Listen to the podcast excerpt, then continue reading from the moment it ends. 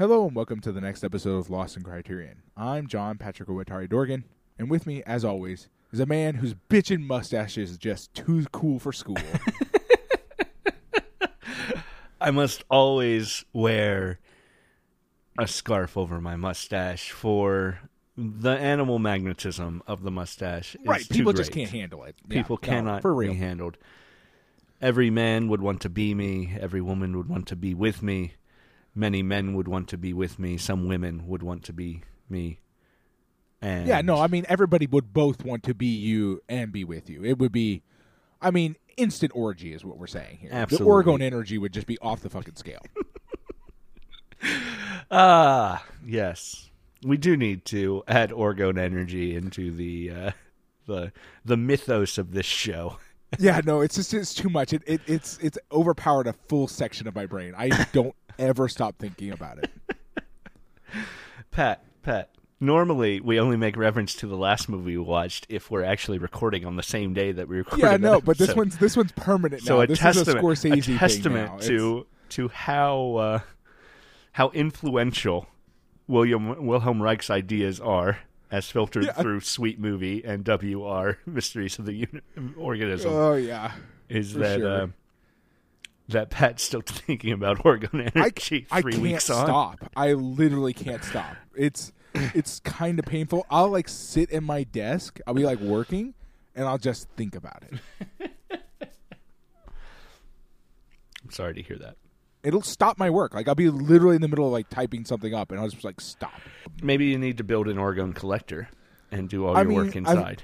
Considering like, well, I mean, you know, I guess I could. I wonder. I hmm. I, I suppose it depends on what metal you use, but it seems to me that uh, orgone orgone collectors are probably not Wi-Fi compatible. No, well, okay, well that depends. That would depend, right? Because um, they're not Faraday cages. They're not. They are Right. solid metal, Right. so they're not going to generate the interference pattern uh, in the wave the way that um, Yeah, that's fair. a, a mesh would. So actually, I, I mean, it would probably make your Wi-Fi signal suck, Yeah, but not. It wouldn't actually like kill it. I think. Hmm. Well, unless it's like lead. I, mean, I Only- guess you could just build your box out of fucking lead. goodness. If orgone collectors were made out of lead, I fully stand with the FDA shutting that down.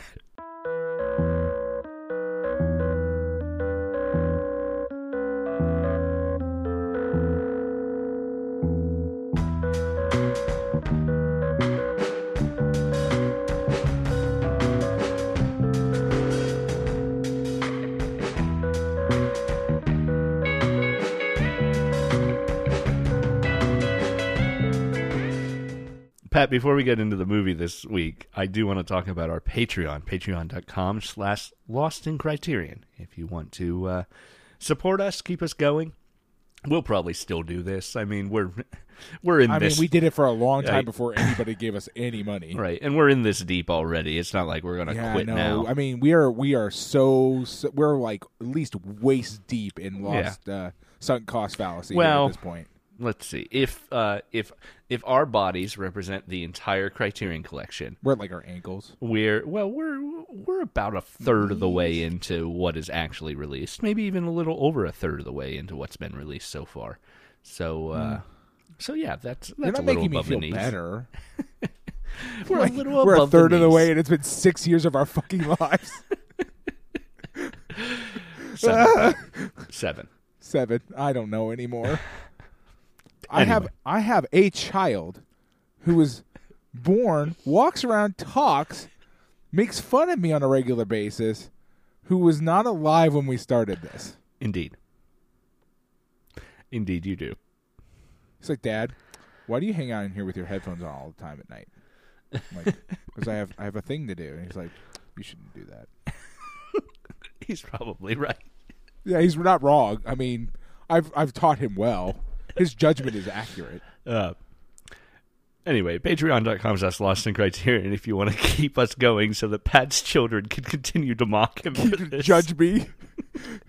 Find Uh, me wanting. Yeah, for a dollar a month over there, you get access to a bonus episode. is a non-Criterion Collection film uh, with with one exception because there was one movie we did that was not in the Criterion It's Collection and then later again. was in the clear. Criterion That, that Collection. is not going to be a one-off. Yeah, thing. yeah, it it, it almost certainly will happen again.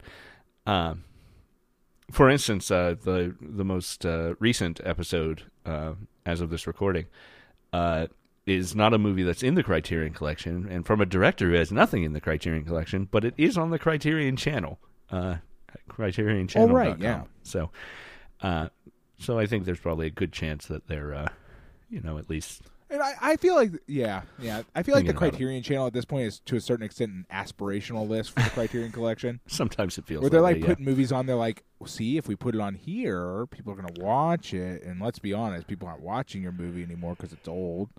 So maybe you should just let us make it a Criterion Collection. You know what I'm saying? I'm going to turn this into a mumble cast. Please I'm don't. gonna- The other thing you can do at patreon.com slash lost in criterion for that dollar a month is get access to all those old episodes and vote on what we're going to watch next month. Always next month. Into the future. Whenever, never yeah, sometime. There's always another month. There's always another month. Uh, the uh, the fifth option on all of those polls is always uh, Kazaam, the 1996 uh, Masterpiece. masterpiece of a film starring Shaquille O'Neal as a genie, which is uh, at least currently on Disney Plus if you want to watch Kazaam easily. Uh, but also, uh, pretty much at least once a weekend is on some over-the-air channel in the United States that you could probably pick real? up by just plugging your true? television. I'm almost certain it was true, at least until Disney Plus launched. I can't. I oh, can't oh, yeah, speak to how probably at this true it is now. yeah. I- The funny thing about it is, is, is Kazaam's on there as a joke to a certain extent, yeah.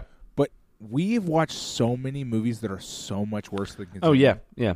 at this point in our career. Absolutely. That like, it's one of those jokes that's not even really a joke. Like, yeah, okay, fine, I'll watch Kazaam, whatever. I would rather watch Kazaam than some of the other movies we watched over there. Yes, for a little extra, above that one dollar a month, uh, for five dollars and above a month, uh, we like to thank those people on air. So thank you to Christopher Otto for your recent uh, five dollar subscription, and to Adam Spickerman who has been at five dollars for a good long time now, and we greatly Yes, thank appreciate you so it. much. A little above that, we do something that I think is really special. Pat makes a piece of art based on one of the movies we watched recently, and I get that printed up on a postcard, write a little thank you note, and mail that off. Uh, we like to thank those $10 and above supporters uh, for that as well. Uh, so thank you to Jason Westaver and to Michael McGrath for your continued support at that Thank level. you. I hope you've been enjoying those postcards and putting them in a little scrapbook and treasuring them forever. So yeah, patreon.com slash lost in criterion if you want to support us over there. And we're very happy to have you. This week, Pat, we have finally Mm-hmm. talking about escaped we have finally escaped the orgone energy cloud. Have we though? Because I'm gonna say this, I feel like there's some real fucked up orgone energy in this movie. There's some orgone energy stuff going on here, that's for sure. If people if if really any two of our main characters here spent some time in an orgone collector, a lot of the conflict would probably uh probably evaporate. Oh yeah, for sure. And and you know, I'm just sort of thinking basically the room that they're in, they're like their smoke out joint. Oh, it's kind of a large orgone collector. it's kind of yeah. a large energy. I just think it's poorly constructed, so it's that's why it's not helping. Yeah, yeah. it doesn't have probably the appropriate layering of organic and uh, and metals. But really any any room is a large orgone collector, isn't yeah, it? Yeah, right. Like I'm in one right now. Yeah. As long as you've got So a I- I chair that that inside and there's metal in the walls, it's an orgone collector. Yeah, that's the thing I've been thinking about is that like you know most buildings that I interact with are not steel framed, but I do interact with some, and I keep thinking to myself, "Am I an orgone collector right now?" I mean, that's a that's a better track to go on than M and I and a radiation microwave collector and True, true. just getting I cancer from sort being of- in a building. Anyway, enough about orgone. Enough about microwaves in your brain. This week we were talking about if stylized with an ellipsis, possibly more. impossible to find anywhere because of its goddamn name. yeah, it actually has uh, has four periods in the title. That makes it worse. Yeah. Like, yeah, just try searching for it on like it's just oh god, it's hard. Considering every like, uh, Amazon or whatever. It's every uh, online, uh, you know, Google and, and all your search engines just edit out punctuation. yeah. Uh, yeah, it's very hard to find. And then and then they and then they all assume you want to say something after you know the word if. Right. So they're just like auto like if you know, and then they just come up with some some Yeah. random ass bullshit. If movie, then. ah. This is uh, it's a 1968 film. It is directed by Lindsay Anderson. Uh, it is the film debut of Malcolm McDowell. We get a young Malcolm McDowell. Uh, How old is he in this? I don't know. Early 20s, I think. Okay. Most of the most of the older boys are played Very by hard to 19, 20 year olds uh, playing 16, 17 year olds, whereas the younger boys, standard. the younger boys actually are played by age appropriate actors, which makes the the age difference uh, much more Really prominently. Yeah, I would like to than- point out that they don't pull it off completely Because a couple of the older kids in there, I'm like, that dude's 25 years old. Right, right, right, right. like that that dude has kids. Yeah, Like, and, I, and it's really overwhelming. Like sometimes I'm just like, no, I can't accept this because this is upsetting. Like, you, like, like uh, the one who's like the the head whip or whatever.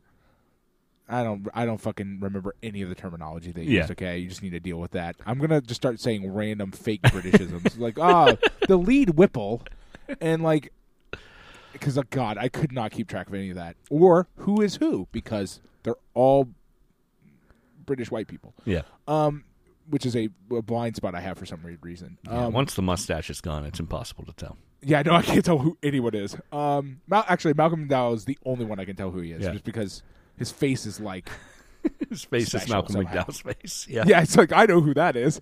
Um, but um, no, it's just there's that that head boy or whatever the the the lead guy, the like top of the the heap.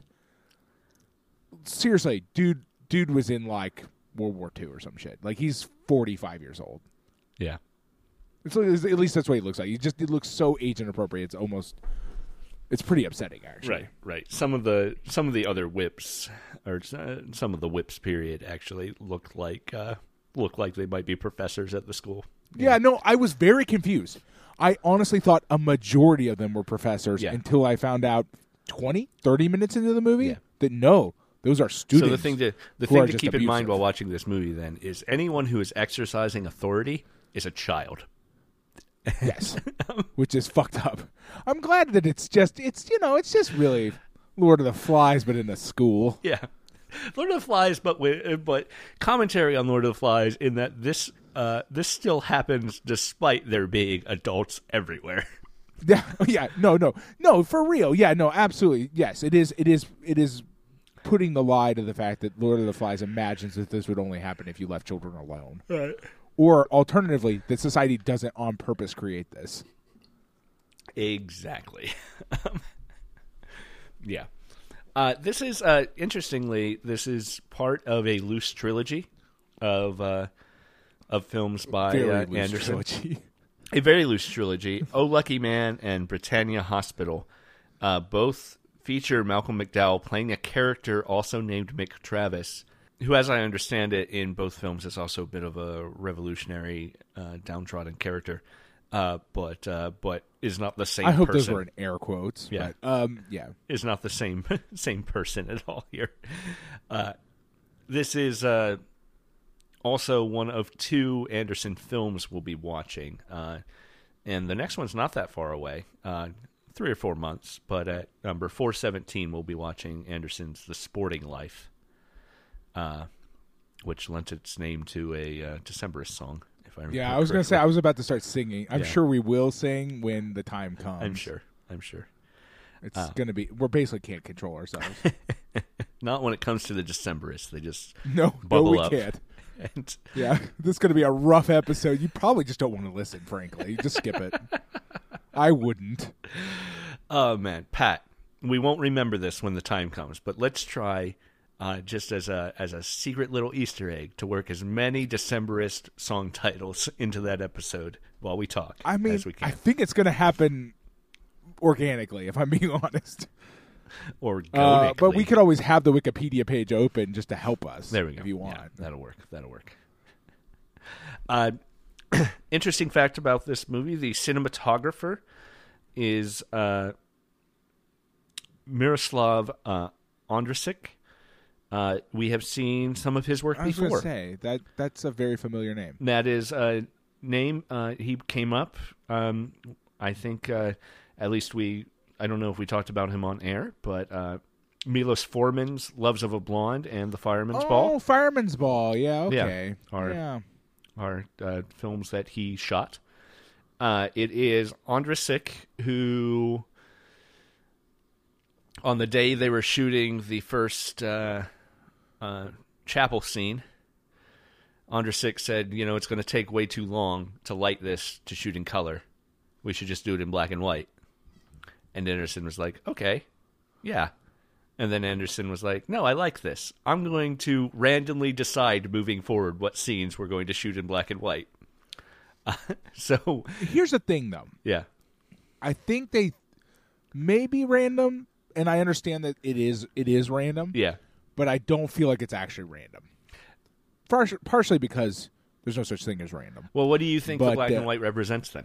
No, okay, and I understand that this is a topic of deep debate Yeah. of people who've watched this movie. Okay, Yeah, but my take on it was that in in some way because of the kinds of scenes that show up in black and white from time to time they tend to be more idealized and more sort of um sort of halcyon in a lot of ways more more inclined to be fantastical So there are ones that are obviously fantastical, like the uh, Right. like the cafe. the scene. cafe scene yeah I, obvi- I mean that's the one that, that is truly fantastical but but they're when I talk about ones that are somewhat like driven by sort of a, a, a sense of portraying this life as nostalgic and positive Yeah. rather than like that initial chapel sort of- scene.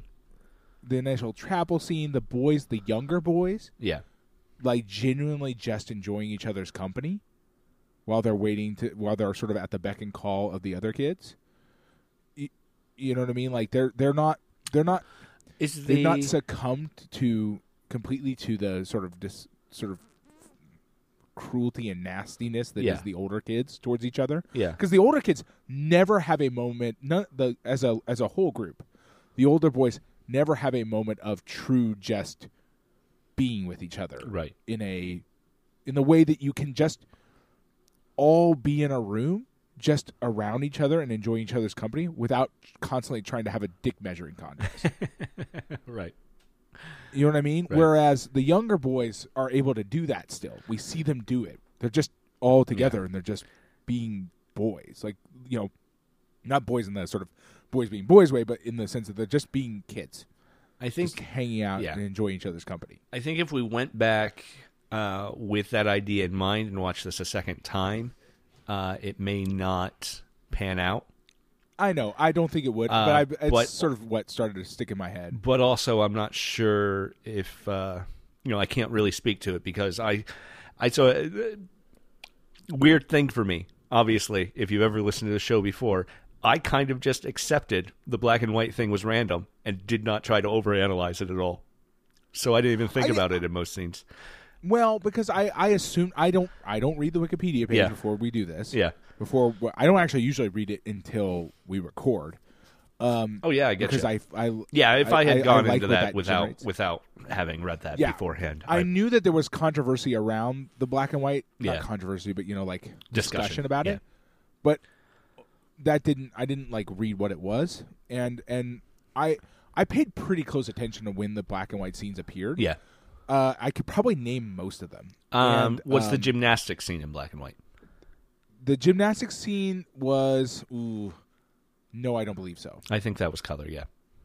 Uh, but the scene where they're having their sword fight before they run outside, where inside their sword fight is very, I don't know, has it, and maybe it's the black and white doing it in reverse. It could be like the other way around. You know what I mean? Yeah. the black and white scene when they're inside feels like boys being just hanging out with each other and Yeah. having fun. They're having this fake sword fight, but then they go outside and it gets more violent and aggressive and Yeah. and and less just having fun together and more back to sort of this nightmare world that they've built for them, you know, that people have built for them and they've built for themselves. Whereas when they're in the gym having their sword fight, it just seems like like people having fun together. Um, other times when there's uh, black and white, uh, the one new teacher is sort of taken to his room Yes. uh, by the by the house staff, uh, the house lady. I don't know what her role is exactly, but that one's the probably the least one that fits into my my pattern. Right. Uh, but even then, it has this sort of stillness of movement that does not match the sort of rest of the tone of the film. It's Right. very calm. It's very just paced. Uh, whereas a lot of the film is fairly is fairly frantic. Uh, not like super much, but like is not. It's not calm. This is not a calm film. no. Um, other black and white times, I, it's hard to tell sometimes because when things are really dark I, and the colors don't work. I think some of the the scene where they get where they open the cabinet underneath the in the basement and and not when they find the guns, but when they find actually I think the guns are in black and white too. But when they find the weird biology stuff, yeah. feels kind of not real Yeah. because there's definitely elements of fantasy mixed into this movie. Right. And that's I don't think the the cafe is not the only one. And the stuff they're pulling out of there is such a random assortment of things that, on the one hand, uh, it would be an easily embellished fact if someone were telling this story. Uh, Exactly. but but also it maybe is kind of believable that a century old British boarding school uh, would have an old biology cat. Yeah, no, for sure. just has that totally- stuff I mean, in there. A, I uh, mean, our our high school had some of that yeah, stuff. a preserved fetus, a stuffed alligator. I mean, the stuffed alligator is a bit extreme, but yeah, no. Um, No, the fact that they just throw the stuffed alligator onto a fire is a bit extreme. Well, I'm wondering if it, it, it's so they're carrying it so easily. I don't think it's a real stuffed alligator. No, no, it's but also it doesn't seem to it. It, it almost certainly is not a wood carving. No, I think it must be like a like paper mache model or something. Maybe used for like a school performance or something. I don't know. Hard to say. We'll never know. But um, you know, and then this movie does have weird elements of fantasy just sprinkled in. Uh, I mean, obviously the the one that stands out is the cafe scene. Like Yeah. that's just the most extreme. But I mean, the other alternative for the most extreme would be possibly the entire ending of the film. Because it the way it reads is somewhat farcical, uh, which lends it the idea that it's a fantasy. Yeah, yeah. So, Um, but like, you and I have known people in our lives who have fantasized, who have fantasized and talked about fantasizing about those kinds of things. yeah, Never to the point where I thought they were actually going to do anything. yeah, but that was a part of their personality was these sort of elaborate like scenarios like built scenarios about this kind of stuff. Yeah, and it feels like that. It kind of like feels like a, a guy a kid who is having d- trouble dealing with stress and has built a fantasy about what he could you know Yeah. air quotes could do yeah. I could burn this place. Yeah, well, ah. exactly. No, yeah, totally. Yeah, I could burn this place to the ground. I mean, that, that you know, that's the joke example. But like, I, I, well, I will Oh, yeah, certainly. never say names, but I have known people who who talk about that kind of stuff because We we open ourselves up to libel if uh, you name names. So please don't. I will never say a name. I will never. You can't make me. Uh, and and again, I never thought those people were serious. yeah, Uh, I think it was a stress relief mechanism right.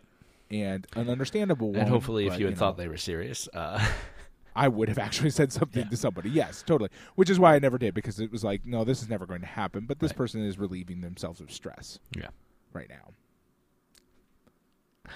Um, yeah, the the final sequence is obviously meant to be fantasy. I think. Yeah, well, right, exactly. And so if you compare that, and that's not in black and white, but I think that's because that Particular- such, you know.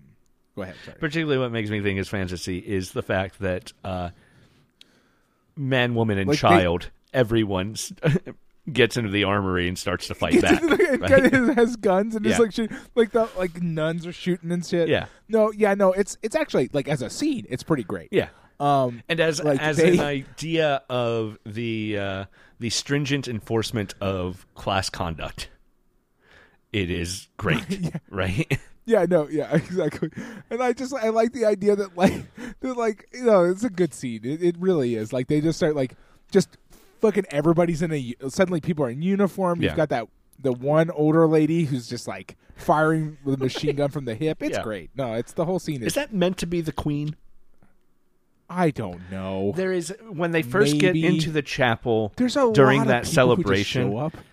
the uh, the person hosting everything uh, says "Your Highness" as if he is greeting the Yeah. actual queen. But I didn't see anyone who seemed to be Elizabeth No, in I 1968. kind of so I don't know. I, I don't know. I, I thought maybe like he's just a like kind of weird old weird old man.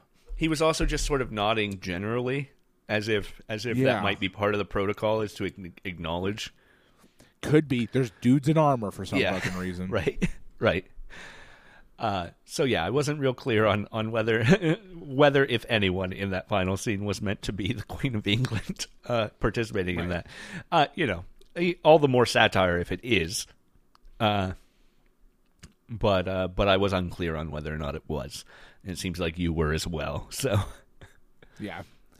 uh The Your Highness though definitely caught me off guard. I was like, wait, what now? Yeah, yeah, right. Um, but you know, also also lending to that final sequence being a dream is that the girl shows up. Shows up out of nowhere, yeah, and Yeah. shoots the guy. Like, no, totally. Like, it's a fantasy. I mean, like, I mean, I didn't want to like outright say it as fantasy because the movie doesn't just straight up tell us it is. Yeah, You know what I mean? It doesn't. Do, there's no like fucking weird like hazy Right. outline or any nonsense like that.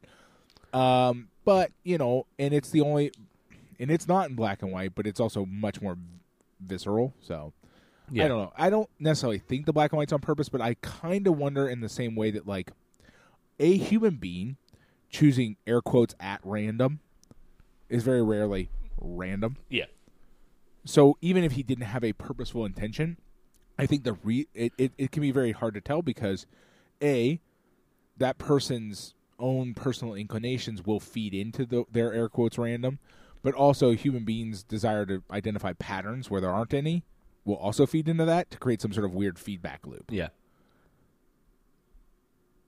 yeah. It's um, yeah.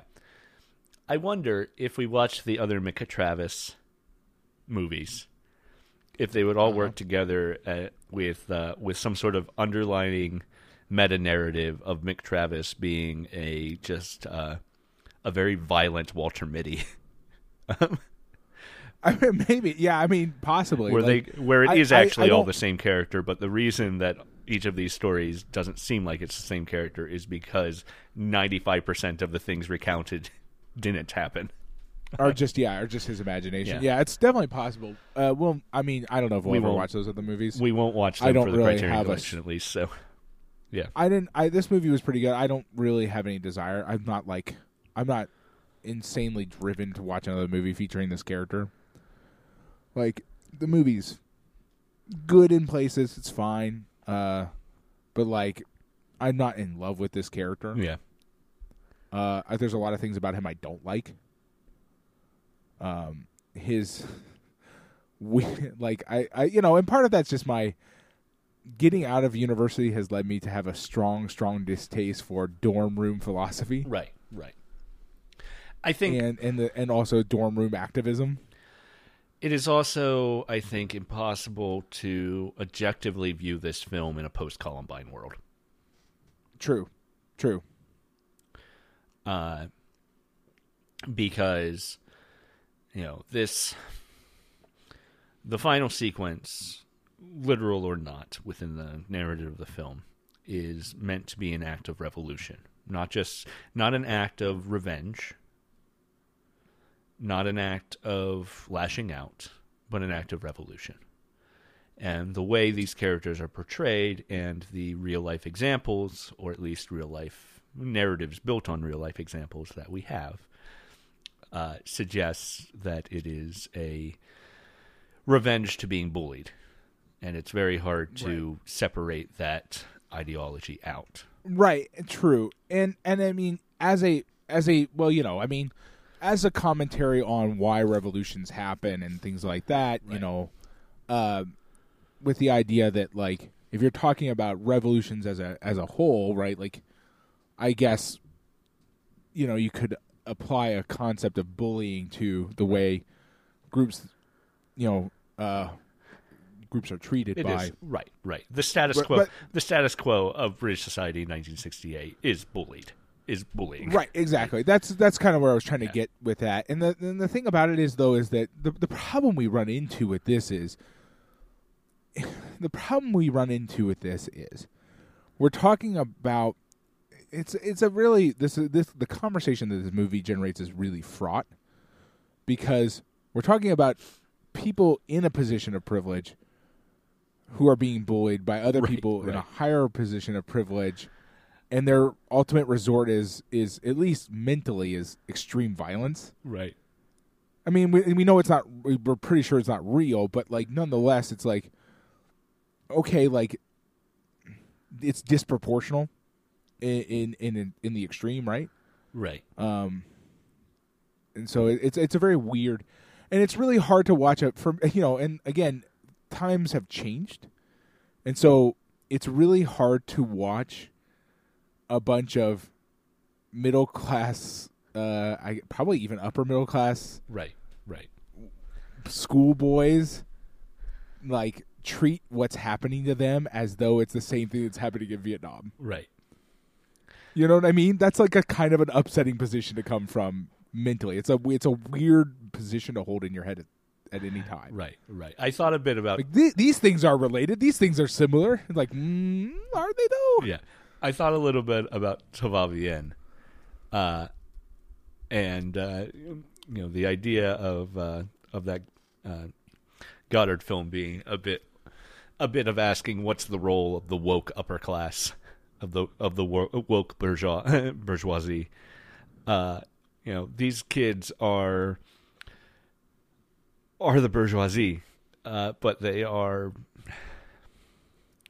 revolutionary leaning, but they're also teenagers. Like every teenager wants to rebel in some way, right? You know, Right. Not every teenager. That's an overstatement. Well, yeah, but, but, like I mean, a lot, right? yeah, and also i mean yes exactly and and and what that has like at the same time our our main character is saying things in his room like uh, talk i mean again we get into very like deep knee deep in dorm room philosophy but we've got like oh well war is the only kind of original act or something like that and it's like he's kind of psyching himself up Yeah. for the idea that like violence and revolution are the only pure acts. I believe is the actual quote. Yeah exactly and, and it's like well that's a that's a bit of garbage philosophy we've got going on there but yeah. okay One man can change Um, the world with a bullet in the right place. Right th- That one's it- at least it- maybe it feeds- accurate, but well yes and no right because we we it feeds into a belief structure that a lot of people build about a lot of things yeah, that like oh well had we killed hitler we would have never right, had right, nazis right. That's not. like no that's no you're systems, wrong like the- systems are bigger than individuals. Right. Yeah, like I mean, it would have been different, but it would have been something very similar to that. Like I mean, the things that drove, you know, the things that led to Nazism would not suddenly go away because Hitler was Right. dead. Right. Like, oh well, if Hitler had gotten into art school, you know, there would have been no, Right. you know, World War II, and, and like, no, you're wrong. You're just wrong. That's a wrong way to think, and and it's a dangerous way to think, right? Because it Right. it creates demons that can be slain right. as as as people. If there Whereas if there's an accurate version of that statement, it might be one man can change the world with a billion dollars in the right place, but but not not really a bullet. no, yeah, no, it, it you're not going to generate the sort of result that you think Right. you're like, you know, and and it's a, it's so in that sense it's a stupid thing to think, and it feeds, but it feeds into But it's a child's view of revolution, and it is True. a, That a is view of revolution that uh, that his history classes probably taught him. Oh yeah, no, his history class is ridiculous. Yeah. Um, Speaking of that uh, that cafe scene and uh, the world we live in, um, yeah, yeah, yeah. Would you like to talk about the cafe scene where, uh, well, how mm. if the entire cafe scene is a fantasy, it is a gross one yeah, and bad, but it is better than it being real. that uh, that particular portion of the cafe scene was not scripted. Uh, Oh, Mc, that's McDowell that's not good. McDowell had a crush on Noonan, and uh, and uh, suggested the th- scene to Lindsay Anderson uh, because he wanted to see Noonan naked. Uh, Chrissy Noonan, the actress who plays the girl, who is just never named on screen. Uh, which is also not great. Yeah. but whatever. uh, McDowell, uh, or Anderson rather, uh, uh, accepted the idea on the condition that Malcolm McDowell had to ask Christine Noonan if she was okay with it. Uh, and well, at least there's that. yeah, so there is that, and uh, that that makes me feel a little bit Yeah, better, just yeah. because last, literally just last week, we Right, talked about right, the right, idea of directors yeah, just Now- imposing new, like moving the Right. goalposts on uh, female Yeah. actresses. So, McDowell claims her response was, "I don't mind." Quote: "I don't mind." it's a real, real like. So Yeah. she's like, I guess, like, Yeah. oh man, what a response though. Like that's honestly, if a woman says to you, or anybody, really anyone on earth, says to you in response to, "I like to see you naked," I don't mind. They're not into it. right, right, right, They might have other reasons why they're going to say yes, but they're not into it. right. You should stop at that point and say, "Okay, let's not do that then." maybe the easiest takeaway from the the satire of this movie is one at just the uh, the emptiness of tradition and the Oh yeah. the violence inherent to maintaining a status quo, uh, even as it has the surface appearance of peace.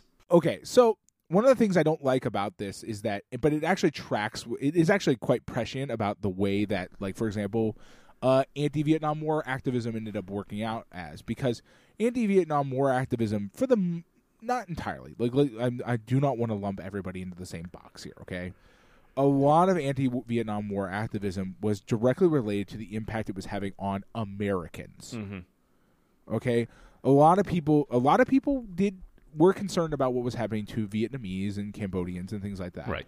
but a, a heavy concentration of it was people who were concerned about how it was affecting young american men and things like that um and and we see that because we can we can we can identify that path really clearly because as soon as the Vietnam War ends, a lot of those activist groups sort of just disperse, despite the world still being a shit place Yeah. where people are and and people ask you there, there's statements made like what happened to all those people where how did we get the 80s if we had those sort of times before that and then there's other answers to that but a lot of it has to do uh, not a, a good percentage of it has to do with the fact that like as soon as the the villain of the story is gone right.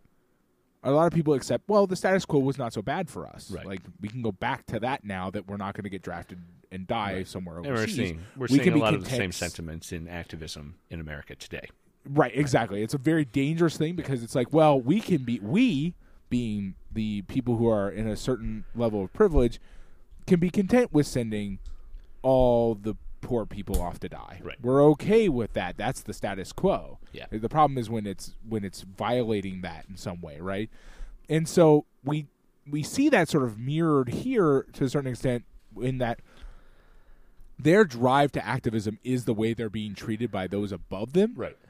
and and we know we know as an audience that the moment they become those people their desire for revolution is probably going to disappear Right. And that extends all the way down the line right like all those undergraduate you know i don't know what to call them like underclassmen the moment they're in the position that the top boys are in they will probably be exactly the fucking same Oh, right. Those whips because haven't been the driven whips to for the last revolution by like a desire years. to change the world, right? yeah, like they're not driven by a desire to change the world. They're driven by a desire to fix their circumstances Right. Now. And now it's now it's our turn to be the oppressor. Right. And uh, and then we move on to the real world or whatever. Yeah. Absolutely. Absolutely. So I just I, I I kept thinking about that during the movie, and I felt like, I, but I can't hold it in my head for much longer. So Yeah. now it's gone. Right. Right. That's um Yeah. Well, it makes it a nice. It, it is one of the to me one of the more poignant commentaries of this film Right. because our and I don't know if it's on purpose. Oh, it's Kinda hard to tell. I think it is. Yeah. I think it is, but until I see more of this guy of this person's movies, right. I, I won't know 100 percent. But like, it seems on purpose, and the idea that like you know like pointing that out, I think is a valuable thing for a movie to do. Right. To be like, ah, you're only you're only a revolutionary so long as you're like you specifically are only a revolutionary so long as you're on the bottom. Uh, not saying that about everybody, but saying that especially about probably your sort of like you know your middle class Right. Right. And this is revolutionary, This is right? especially poignant at the uh, beginning of that si- final sequence. You know, as all the pomp and circumstances happening, uh, and the uh, the general is going on and on about tradition. Uh, even as the room is totally filled with smoke and people are already leaving to get clean air, uh, he's still going on He's still going. and then suddenly, suddenly, well, well into the emergency, shouts, "My God, we're on fire!" Yeah, Yeah, no, it's great. It, it's real good. And then tries and then to- immediately, yeah, tries to maintain Calm. order. Well, you, women and children first, don't panic. Women and children first, don't panic. Uh, as everyone is trying to get out of the building in unison. right.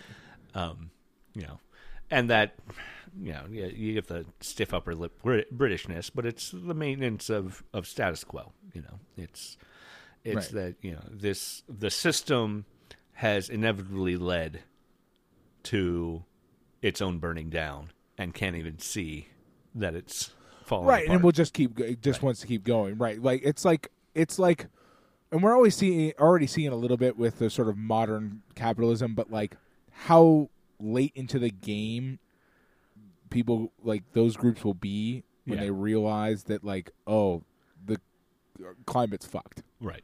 like beyond like it like the house is already on fire and they're like well nobody panic it's like no we're there now Right. thank you It's it's time. We've been there for a while now. It's been time to panic for for a yeah, decade or like so. half of us have already. We're already a half of us trying to leave the building Right, already. Okay, right. thank you very much.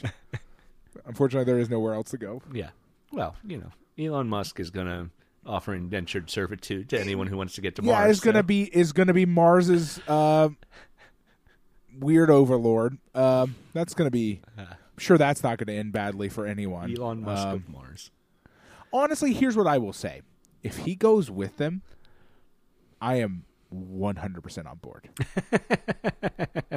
that one month, that minimum one month delay between dealing with anything to do with Elon Musk will make everybody on Earth's life better. Demonstrably, instantaneously. I mean, he is talking about a way to make the world a better place, By removing is him by from it. removing himself from it. Uh, I suppose that's fair. Let him go ruin Mars. No, I mean like the world. Will, will, dude, can you tell me it will not be a better place when this jackass is in just doing random shit? I mean, can he take all the billionaires with him? Uh, because I know what they think. They think it's going to be a, the movie Elysium, Yeah. but it is not going to be the movie Elysium on Mars. What is that movie where the mall security robot attacks Chopping Mall. Chopping Mall? What what Oh, I really want Chopping Mall. Chopping Mall is so good. what I really want to happen. Uh, is there a horror movie yet where the first Mars colony is just attacked by uh, opportunity and and the uh, that would be amazing. The- I was I was leaning where the towards Mars rovers- towards uh, that would be amazing if they just like they've gained sentience and now they were they're out for blood. yeah yeah that's You sent us to this hellscape to die, you motherfuckers. exactly I love it. We wait. wait, wait. Okay. Uh, Quick- TM, quick TM, note. TM, TM. TM, TM, TM, TM, TM. We're making this movie. We can get funding for this shit in, in a day. All right, all right. Anyway, uh, Elon Musk removes himself from society. That's good. Uh, Yeah, I mean, opportunity you know. kills him first chance it gets. uh, I mean, the rocket's probably going to crash. So oh, Well, they're only what their their success rate is not great for a thing that's going to have people in it. Okay. I mean that's fair, yes, but it's still sad because there's a lot of there's a lot of desperate people who are going I to die. I kind of thought he would just go by himself. Honestly, If he goes by himself first, that's great. like he Let Elon like Musk of go and prepare a place for us, and and we will join him in the afterlife. Yeah. of Mars. yeah. Uh, Anyway, you're gonna. I don't know what percentage of this you're gonna have to cut out, but we'll have no listeners like from me making fun of Elon Musk. I'm gonna it's leave all a of this in. problem. It's fine. Uh, anyway, um, so also on this DVD, uh, something we discovered uh, fairly late into our uh, our process God. this week uh, is a movie called Thursday's Children, a 1954 short documentary uh, that somehow. Here's here's the complete difference in the way the Oscars worked in 1954 to today. Uh, Thursday's Children did not have a distributor. No one would pick it up until it won an Oscar. Wow. Yeah. And then it got put out. But also, it won an Oscar in 1954. Yeah. Um, the problem with that being that we're right on the cusp of the complete acceptance of ASL as a actual language. Uh, in 1955, Right. we are we are well beyond, not well beyond, but we are pretty much done with the method of teaching that's being used in this movie. Right. By the time this movie is even made, So yeah, the film like what is happening on screen is archaic right. by the standards of the time it's being filmed. Right. Uh, Richard Burton narrates this film. It is co-directed by Lindsay Anderson and uh, Guy Brenton, um, and it is about a uh, young children's deaf school. Uh, children under ten years old um, being taught to lip read and to Yeah, vocalize. being taught oralism. yeah, uh, as opposed to any a word I did not know Yeah. until I read about it. any variety of sign language. Um, and certainly, British Sign Language existed at the time and prior. oh yeah, no, uh, like sign like the the literally American like ASL was based off of the French School of Sign Language, which had been around for fully like at this point a hundred years. Right, right, and and was pre- and I don't know much about British because it's very hard to find any information about British um, teaching of deaf children, but like it certainly would have they would have known about that. That would have been a thing that someone had heard about. Yeah. Uh, what I what I said to Pat when I started watching this was that uh, the film seems to be made in earnest, but it is uh, oh yeah, pedagogically uh, infuriating. I mean, in on in all sorts of different levels. Uh, pedagogically, like uh, is is infuriating. Yeah. Uh, from a linguistic perspective, is infuriating. Right, It's right. it's espousing a. It's based on an idea that was had already pretty subs, like had really severely fallen out of Yeah. uh, favor already by the 1950s. The idea that like deaf children don't have a concept of the world right. because they don't speak they a don't have the words. language. Yeah. What Like, is the idea what that they don't have a prayer to words? John? What is a prayer to someone who doesn't know what a word is? right is a Yeah. fucked up thing to say the idea that that without the ability to to oralize words Right. You have no internal Yeah. life It's is only fucking yeah, madness it's only through words that their minds can grow and reach out to the world. That Like, is and they like these kids can't read because society literally the society they're in has decided not to teach them how to read right. And the reason like as though somehow because they can't say a word they can't connect Right. symbols to, to ideas I feel like you know, occasionally Criterion will just give us an example of someone's previous work or the first thing that they did that was Yeah. that was famous if it was a short. I feel like this this really does ideologically relate to if in that it is uh, the main maintenance of the status quo at the very much risk of the people our main characters right these children Right, these yeah. children are being forced into a box so that they can interact with the and I'll say it because Richard Burton says it multiple times the real world you know the rest of us. Yeah, us no, yeah, right? absolutely. That's exactly what they they have decided that these children are not yet people. right and also that a third of them will never be Will never be Yeah, people. one in It three is will never but the learn problem with real that speech. is, is that that you identified it legitimately and I think accurately as being in earnest, yeah which makes me nervous about our director because this is literally only like not is only 10 years before the Right. movie we watched. right Like if if 10 years prior to this he looked at a bunch of children who are basically being abused. Now I understand that like society is not telling you at this point that this is abuse. But nonetheless you're watching a bunch of like one third success rate is madness. what happens to the other 66% pat yes what happens to these children like wh- like we're like you know and again we're we're really at the expiration date already of the idea Right. that they don't possess internal lives that they don't they don't understand like they don't know what a baby is. They don't know what a fucking baby is. Right. Like what do you think they're doing? Like like it's oh god it's infuriating. I can hear like i near i i did not have a headache before we watched that. I'm so sorry. I'm so sorry. I sorry have a horrible I'm so headache now. Like I, I literally couldn't unclench my teeth right for twenty minutes. right I was just, I was sitting downstairs in my living room by myself. There's nobody else in the house. They're all in bed, like yelling at the TV. yeah I have probably never been so upset for this podcast because, like, it's it's somehow being about children and everybody in the film just thinking they're helping these children. Right. It just makes it so And look how fun upsetting. these kids it's are having like a third of them will die alone Yeah, and like, look how much fun they're having being deprived of, of, of self identity. Like Yeah. being like, the thing about it is like, you know, like it's like, what?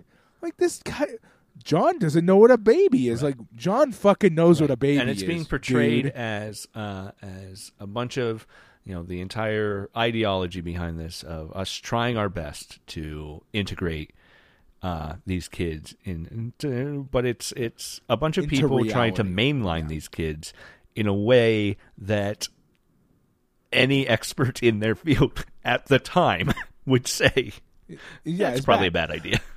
like I mean, and one, and it goes back to that thing, right? Like, no doubt, this. I mean, okay, I know I can tell you why. This part of why this makes me so upset. yeah, Uh, it is based on the fact that you know a big thing that when you are studying about uh, English as a second language or English as a as a um, as another language is that uh, the idea that Amer- Americans fucking love this. Okay, by the way, this is a thing like is the idea that we ought to just immerse children into the language they need to learn with no support or abil- uh, in their native language. yeah, Uh, fucking Americans love this idea. yeah. Immersion British schools exist too. everywhere too. I think. Yeah, you Well, know, okay, for but no, but there's a lot. difference, right? There's- English eh, for right, English but- populations learning French in immersion school is Right, but there's a di- but immersion schools are different. Yeah. Because immersion schools are built around the idea. I'm not saying that immersion doesn't help. yeah, Okay, like being being steeped in a language is stressful, but it can help you grow very quickly. Uh, but you do need support structures that help you do that s- s- in a in a smooth way. Um, immersion schools very rarely just fucking just chuck you into the deep end and say, "Well, only one and third one third of you will survive this. The rest of you will die." yeah, Um, but Americans have adopted that practice with non-native English speakers in school quite extensively. Right. It's a thing that that that people that a lot of, r- of racist assholes tout as the way we ought to be handling people who come to the United States without uh, the necessary English skills to survive in normal, like just mainline uh, English education systems, and the caveats that are given up to like the need of these students to be, you know, supported is like usually like a year or two years of of mixed classrooms where they go and they study in another language for a little while or something like that, or where they're provided with support and they're like, well, two years is enough. And it's like, no, no, it's not. You're wrong. Uh, and this feels very similar to that. It's actually much worse than that, but it, in the sense that like this situation is is the most extreme version of that. Yeah. Uh, but it is a viewpoint that like is part of what I you know studied in university, and like it does. It's pedagogically like insane, first of all, but it's also cruel. It's deeply cruel to tell people that the way they want to communicate is wrong Right. that they are that they are bad because they don't communicate the way you want them to communicate is is fundamentally wrong, especially to children. I this movie this this twenty minute documentary broke me, Adam. like on a really deep level. Like I was I'm still upset. Like Right. It is incredibly upsetting to see it. yeah, and and yeah, Yeah. it's just it's bad. It's really really bad. And like yeah, it, it you know, pedagogically at the time, like rote memorization was still pretty standard Right, for education. right, like right. a lot of what's modern- going on is, is a lot of a lot of modern education systems had already emerged, but just hadn't gotten mainstream acceptance. right. Uh, so like her just doing a bunch of like some of the activities are quite creative. Right. Uh, but the problem is, is that they're all based on the idea that these kids need to be fixed. That there there's something wrong with the way they are now, and that that's has to be changed. the problem with all of this, you know, and, and earlier when I said that that you know uh, experts in their field, I mean researchers in their field, because the Right, by yeah, and large and- the and people linguists and stuff the like that, the yeah. people running these schools at the time are are going to be this is going to be the common model, right? Yeah, Um, but the the issue here is that they are trying to teach these kids and have a 66% fail rate of teaching these kids to interact in the world the way a hearing person can interact with the world instead of giving them the tools to interact with the world the way they need to interact with the world right. Absolutely, absolutely. uh, you know, we don't need to teach uh, a deaf person to vocalize in a way. No, you know that I can go back and forth on that because because you know, because the general population is not good at learning sign language. Well, I mean, it, it well, uh, you know, I totally There's I get where you're coming from. As a Uh, as a teacher, but- th- this comes up a Yeah. lot. You you get into a position where like what students need and what they ought to have to learn Right. are not always right, the same right, right, thing. right, right. Um, Uh, but yeah, yeah, forcing these kids to vocalize in a way that is never it's never going to work for them the way they Right. need it to. It's a like it's it's a nice like tool to have in the tool belt yeah, to be able to like break it out when you're like, well, this shit is just not Yeah. going the way I want it to. right. I will now vocalize because this asshole over here does not get what I is not Right. is not working with me here.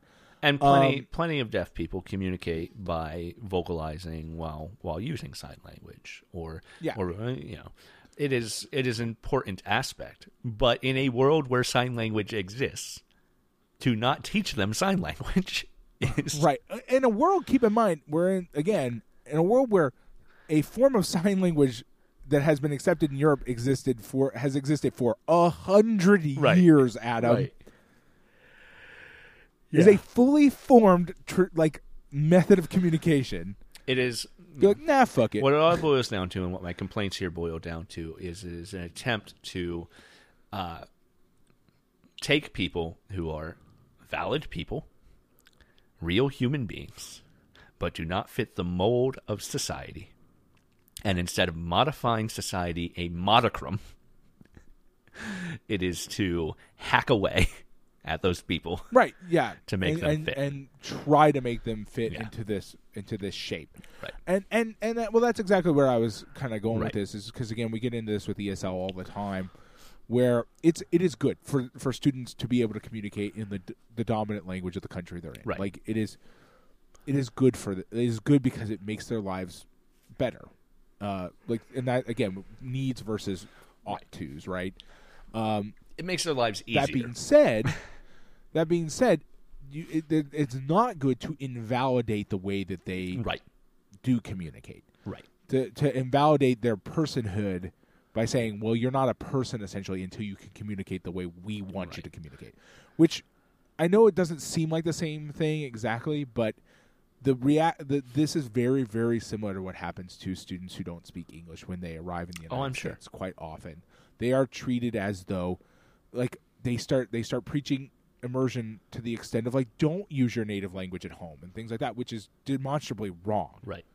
like and and you know there's limits to what can be done but like nonetheless you get you get kids who are put and there's a reason why the failure rate for that kind of education is also somewhere in the neighborhood of one third or uh, two thirds because people need support that accepts them as who they are while trying to teach them new skills not trying to make them into a new person Right, right. So, yeah.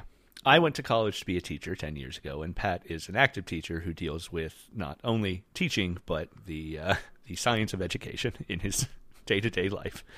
Uh, yeah So, this is us uh, yeah this is us losing our shit losing our a little bit shit over, over a thing that is, that is very God, I bad. hope we don't Now- ever watch another t- movie. Now I will say, education. I will say, I never, I never actively teach, uh, taught.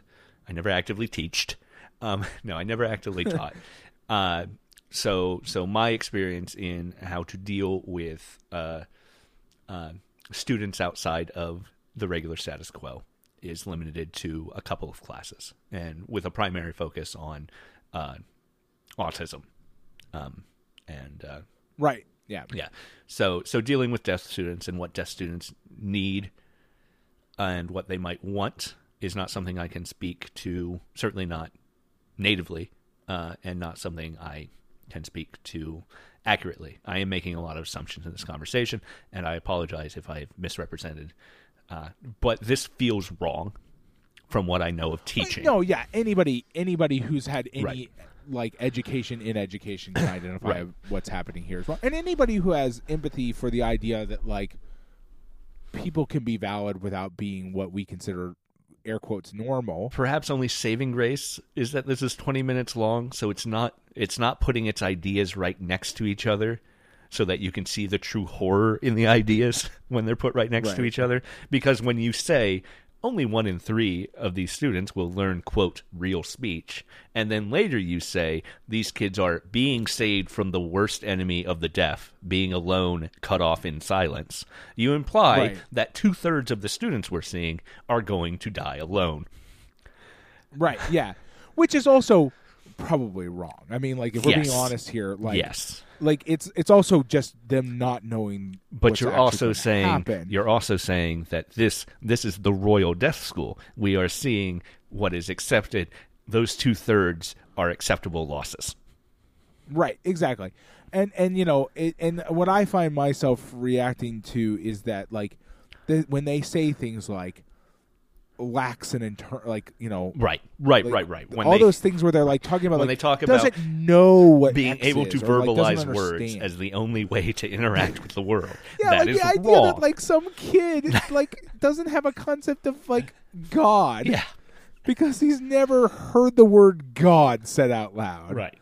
is fucking madness. Just the most bad shit in insane madness, and we're talking is and is very out of now, date by now, 1954. now there are points where where the narration and what we see happening does say, uh, you know, of course the kid knows what a doll is. It doesn't know what the word doll means. Uh, kid doesn't. The kid uh, Well, it gets to bring those pretty two ideas together, often, but it doesn't do it really well. And it like right. it, it, it, it does not. It does a very poor job of making that clear. Right. It a lot of times seems to mix up the idea of knowing what a thing is and knowing what with knowing what a thing a word is. Right. Like, and then again, we get into this weird thing which I don't understand. I still don't understand why th- nobody thought they could teach these children how to read. I, I well, they are can't they are kind of teaching process the that. kids how to read too, right? Yes, yes, but what I mean, but we do is- is never see that, them learning how to write, which is kind of weird. It's got to be part of so that, right? cons- It's got to be part of that. I guess so. Maybe they're just showing us a really like small segment of Right. it, but they're like he's learning what a baby is, and I'm like, okay, are you gonna like? Because you're showing him words, so clearly you want him to be able to read those Right. words, right? But if he can read them, yeah. isn't that even in and of itself enough? Right. If like he can read them and write them, like he's not isolated from the world. He can communicate with the world just because he can't say it. Right, right. It's it's it's putting I'm like- it's I'm putting like, a lot to the what? process. Like like for for the dance, she holds up a card that says danced, and uh, they need to recognize read the word danced, and recognize that that that pattern of letters is a description of a physical activity. And that's you know that's what you need to do with any kid when you're teaching them to read. And maybe maybe the most infuriating thing is that this is this is a teacher who clearly cares. And the filmmakers are in earnest. And that's what's infuriating about it for me because they are people who clearly are invested in this idea as a good idea and it's a bad idea. Yeah, it's just just obviously bad. yeah. Uh, like and just just know it some somewhere along the line just no now, introspection now of happening. course i would i would rather these kids be at this school than at no school uh, i would True. right? I would rather these kids be at this school than any number of schools that purported to be death schools and were actually just uh, uh, institutes of physical violence. Uh, yes, absolutely. Yeah. I mean obviously yeah. I mean yeah, it is it, it, in, in in a very simple sense you can identify this as a positive yeah. thing because at least someone is trying to do something. but in 1954 they should have known better. this is Yeah. this is very and it's like yeah, you this know, is, it's like, behind the it's times. this is like Kony 2012, right? It's it's uh, it's it's you know the filmmaker saw this, thought, oh, this is the this is the the thing that needs to be talked about, and everyone needs to know about this, and then made it. But really, uh, the ideas it's advocating are are ideas that anyone with any knowledge about the situation should know better, right? yeah. uh, and and the fact that you know there's a teacher And here, it's probably going to change like Right. literally within the next few years Right, because like right. it's, it's that makes it even kind of almost makes it comical to a certain extent because like what we're watching is literally probably going to change in the next next five years Right. Uh, but because but it's sh- so out of date. yeah, but should have already be on the been changed. But should have changed, but like Right. so long ago. Yeah. Yeah, yeah. So yeah, it's just you know it's the it just rem- it reminds me of some of these kind of document. I've I've had to watch documentaries like that. You know, you have to Like a, a, a fairly non small part of my educational career has been watching documentaries Right. like this. Uh, usually more extensive than this, but uh, and it's always a little upsetting when you find one that's just so laughably just incorrect about basically everything that you're like, wow, just wow. yeah I don't even know what what happened here. right right. So yeah, um, and where that relates back to if you know is I'd like to think that maybe Anderson understands that this documentary and this mainlining of uh, students who need something very specific into the framework of a status quo education that is not offering that specific thing they need. Uh, that that is that is something if talks about, but in Thursday's Children, it seems viewed as a positive uh, because the kids Yeah. because the kids we're talking about uh, uh, are forgotten and left aside and can be viewed paternalistically at best uh, from from mainline society, whereas the kids in If uh, could be great if society were allowed to them to be great, and that's that's where it gets infuriating too, because if if suggests that there is an escape, Thursday's Children suggests that the status quo is actually right, and that is a problem Right, inherent I- to so I- much liberalism that I encounter. Right. And see what that makes me worried about is the thing we talked about earlier. I am worried that Anderson does not Right. actually did not actually process the deeper message which is These revolutionaries will just be the oppressors Right. when it's their right, turn. right. I, I think we have uh, somehow managed to mostly talk Oh. about the movie this episode. So We did a decent job, although we went very long. we did, we did. so you can just cut out a whole swaths of things I said. Right, right. okay There's a lot that. to cut out, I'm sure. This week we've been talking about If, directed by Lindsay Anderson from 1968, and uh, his earlier documentary, uh, tu- I keep saying Tuesdays, and his earlier documentary, Thursday's Children from 1954, uh, both on the Criterion DVD for If. Uh, next week we will be talking about um, Pitfall, the first of a set of three films by Hiroshi Teshigahara, who is So not about a like early computer. no, no, I don't believe it's a, anything to do with the uh, the early computer game at all. Um, this is a Japanese director we haven't seen anything from before. I don't believe. No, it doesn't sound familiar. Yeah. I, he doesn't sound familiar. I have to. I'm now going to that Wikipedia page because I literally have not checked what the next movie. Oh, well, Pitfall's a dangerous thing to just type in. I did get the video game. Of course you did. Um, I didn't. No, certainly not said it. because the only uh, the only three releases currently in the Criterion Collection Holy crap! There's another Pitfall film. The only three releases currently in the Criterion Collection are in this box set, uh, though it is just announced uh, that he has a fourth film coming to the Criterion Collection that should be should be released next month. Actually, will probably be released by the time this uh, this airs. But yeah, so yeah, look forward to. Uh, yeah, I mean, talking- it's another 1960s Japanese film, which are oftentimes quite Right, interesting right. to watch. right. I'm always, I'm always enjoying. I'm, I found them almost always enjoyable. So. I uh, yes, I I usually find it good when the Criterion Collection me, collection introduces me to a new director. Um, so someone I haven't heard of before, I'm at least excited about. Um, but yeah. So thank you once again for listening to Lost in Criterion. I am, as always, the Adam Glass. With me, as always, John Patrick Oitari Dorgan. And we'll see you next time.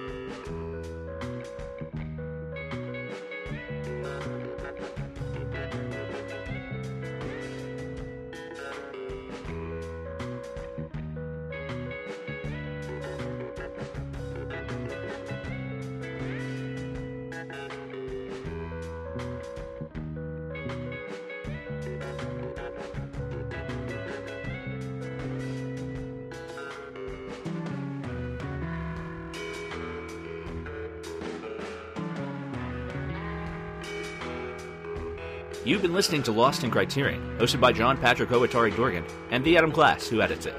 We're a production of WithTwoBrains.com. Jonathan Hape does the music. Check him out at jonathanhape.bandcamp.com. And hey, if you like us, why don't you give us a review on iTunes, like us on Facebook, or support us on Patreon. It's patreon.com slash Lost in Criterion. We'd appreciate it.